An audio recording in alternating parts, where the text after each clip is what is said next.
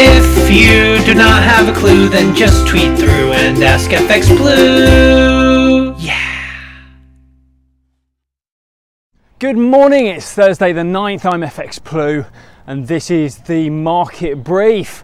So, reports came through that Boris is getting a bit better, and sterling steadied around the 124 mark off the back of the news. Uh, Sunak was on for the press briefing yesterday, and he confirmed that while there may be anecdotal evidence that the virus is reaching its peak in the UK, the lockdown is likely to continue for some weeks to come. He coupled that news with a 750 million pound package to help the charity sector because apparently charity doesn't start when you're working from home. Uh, the main focus of the Q&A was of course about how quickly all that help can get through the system and reach both workers and businesses. Um, the recession, which, spoiler alert, may already be upon us, will be a little bit different to your normal recession, if there is such a thing, uh, because all the businesses are ready to start manufacturing, start producing, and start selling immediately as soon as this lockdown is over. It'll be like a, a flick of a switch with the entire economy back to full chat in no time. However, the big question remains around how many businesses will still be here to ramp up that output because the number of business failures is still a great unknown. Over in the US, the pandemic continues to rage across the country with new hotspots springing up all over the show.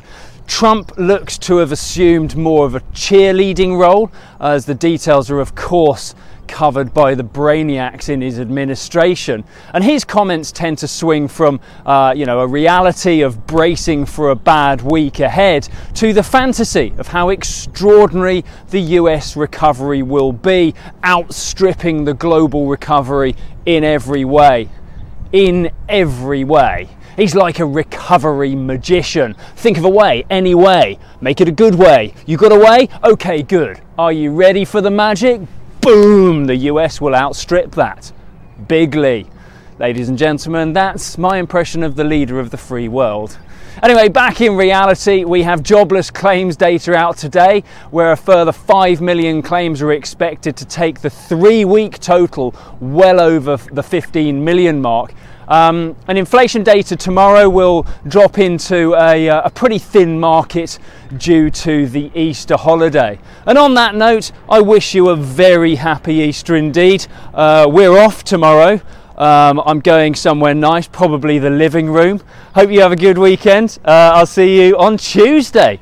See you next Tuesday. If you do not have a clue, then just tweet through and ask FX Blue.